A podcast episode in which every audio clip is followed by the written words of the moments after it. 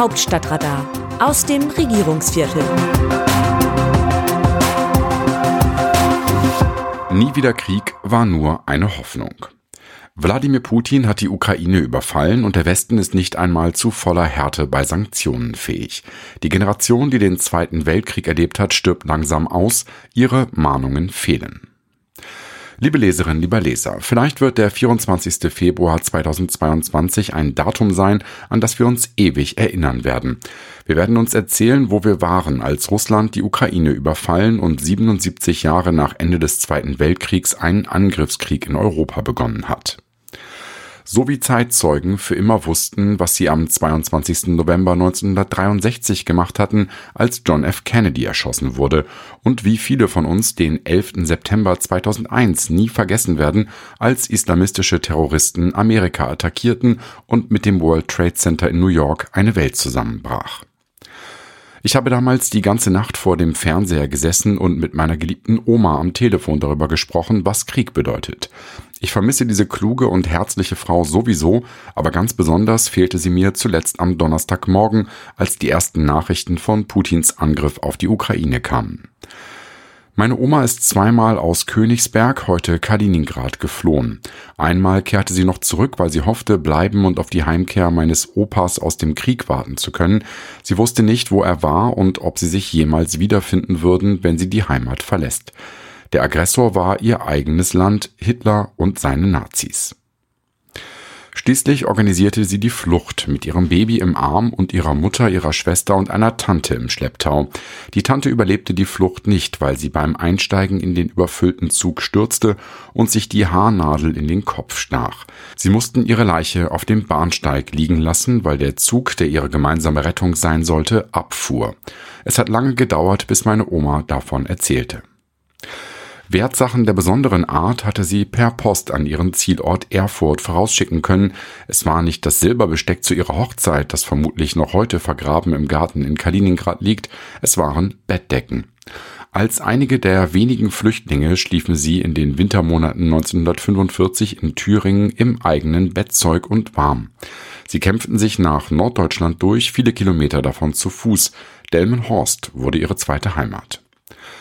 Mein Opa kam 1949 aus der Gefangenschaft zurück. Meine Oma hat ihn über das Rote Kreuz suchen lassen. Er war in Florida. Die Amerikaner hatten ihn in Frankreich mit einem Bauchdurchschuss und einem Lungenstreckschuss aufgesammelt und gesund gepflegt. Wann immer auf der Welt ein Krieg ausbrach, saßen meine Großeltern vor dem Fernseher und banken mit den Menschen. Es war der einzige Moment, in dem wir Kinder ruhig sein und zuhören mussten. Am Donnerstagmorgen hätte meine Oma mir erzählt, wie das ist, zum Luftschutzbunker zu rennen.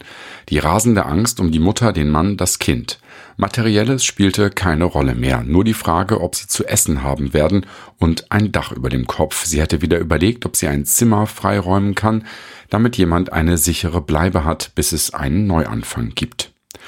Sie war eine großartige Köchin. Bis zum Schluss hat sie viel mehr zubereitet, als man verspeisen konnte.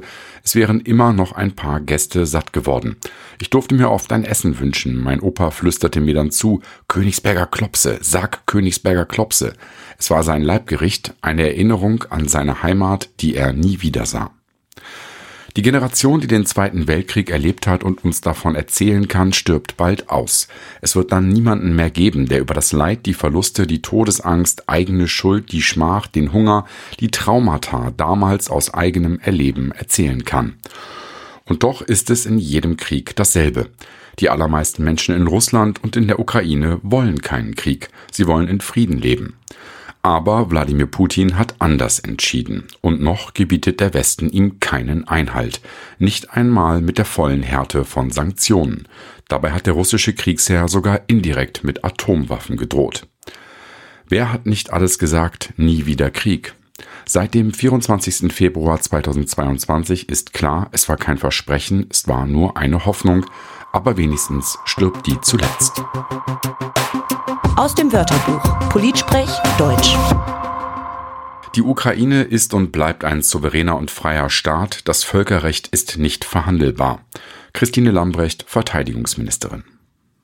Die Ukraine ist spätestens seit dem Überfall Russlands in der Nacht zu Donnerstag kein freier Staat mehr. Und Präsident Putin verhandelt auch gar nicht über das Völkerrecht, er bricht es einfach. Die deutsche Verteidigungsministerin blendet in diesem Kriegsfall dramatische Realitäten aus. Der Grund liegt nahe. Mit solchen Worthülsen verschleiert sie, dass Deutschland militärisch, das ist Lambrechts Ressort, nichts tut, nichts tun kann, damit die Ukraine ein freier Staat bleibt und ihren Worten werden keine Taten folgen. Wenn das Völkerrecht nicht verhandelbar ist, muss man der Ukraine dabei helfen, den Aggressor zu stoppen oder sich eine klügere Formulierung ausdenken, zumindest eine ehrlichere. Wie sehen die Leserinnen und Leser die Lage? An dieser Stelle geben wir Ihnen das Wort. Auch in dieser Woche geht es ausschließlich um die russische Aggression gegen die Ukraine. Matthias Sesselmann aus Hannover. Im Krieg stirbt bekanntlich immer wieder der unbekannte Soldat, und viele Opfer gibt es unter jenen, die nicht aus der Gefahrenzone entrinnen können. Es ist gut, dass Europa und die USA nicht militärisch zurückschlagen, und Europa könnte auch nicht eingreifen. Putin, China und andere Schurkenstaaten wissen das nur zu genau. Sanktionen sind beschlossen, doch man zögert.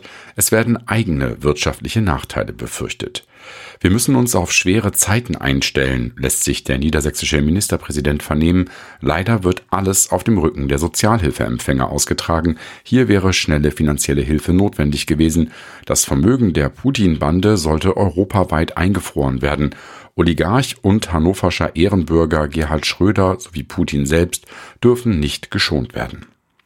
Weitgehende Wirtschaftssanktionen sind dringend notwendig. Auf harte Zeiten müssen wir uns einstellen. Doch die Unversehrtheit eines Staates sowie die Einhaltung von Menschenrechten dürfen nicht abhängig von Wirtschaftsinteressen sein. Matthias Schönfeld. Die Krone der Schöpfung. Mord, Terror, Kriege. Diese Ereignisse ziehen sich durch die gesamte Menschheitsgeschichte. Wenige Jahre nach Hitler, Stalin und anderen Despoten bringt nun schon wieder ein irrer Terrorist namens Putin die Welt mit einem Krieg in unmittelbarer Nähe unserer Grenzen in Aufruhr. Die ganze Welt konnte und kann das Lügengeflecht dieses ehemaligen KGB-Mannes und Spions erleben. Kein Staat der Welt kann diesen Mann in irgendeiner Weise noch trauen, im Grunde auch nicht seine Anhänger, zu denen ein deutscher ehemaliger Kanzler namens Gerhard Schröder gehört, der mit diesem skrupellosen, barbarischen Diktator befreundet ist, ihn als lupenreinen Demokraten bezeichnet hat, noch vor wenigen Tagen über das Säbelrasseln der Ukrainer schimpfte, sich über Gazprom honorig bezahlen lässt und von dem sich die evangelische Marktkirche in Hannover ein Kirchenfenster schenken lässt. Es ist verwirrend und zutiefst beängstigend. Christa Piep hat man vergessen, wie europäische Politiker aus verschiedenen Staaten zu Hitler gereist sind, um ihn von weiteren Besetzungen anderer europäischer Staaten abzuhalten? Natürlich ohne Erfolg. Putin ist ein Diktator. Mit solchen Politikern kann man nicht verhandeln. Peinlich ist auch, wie unsere Verteidigung ausgestattet ist. Unser Bundeskanzler kann sich ruhig bemühen, mit Putin zu verhandeln. Der lacht doch nur darüber, denn bis Deutschland kommen seine Truppen ohne großen Widerstand allemal. Es ist schon traurig, was aus diesem Land geworden ist. Wo sind die Politiker mit Rückgrat und Weitsicht? Karl Jakobs aus Warstein im Sauerland. Frieden in Europa gäbe es, wenn Russland in NATO und EU mit einem Zeitplan von zehn Jahren aufgenommen werden würde. Die NATO könnte danach aufgelöst und durch eine europäische Verteidigungsarmee ersetzt werden. Dies würde auch viele Milliarden Euro an Verteidigungskosten einsparen und für Soziales verwendet werden können. Dies ist in allen Ländern der EU nötig. Das Autorenteam dieses Newsletters meldet sich am Dienstag wieder, dann berichtet mein Kollege Markus Decker. Bis dahin, Text Christina Dunz, am Mikrofon Jan-Bastian Buck.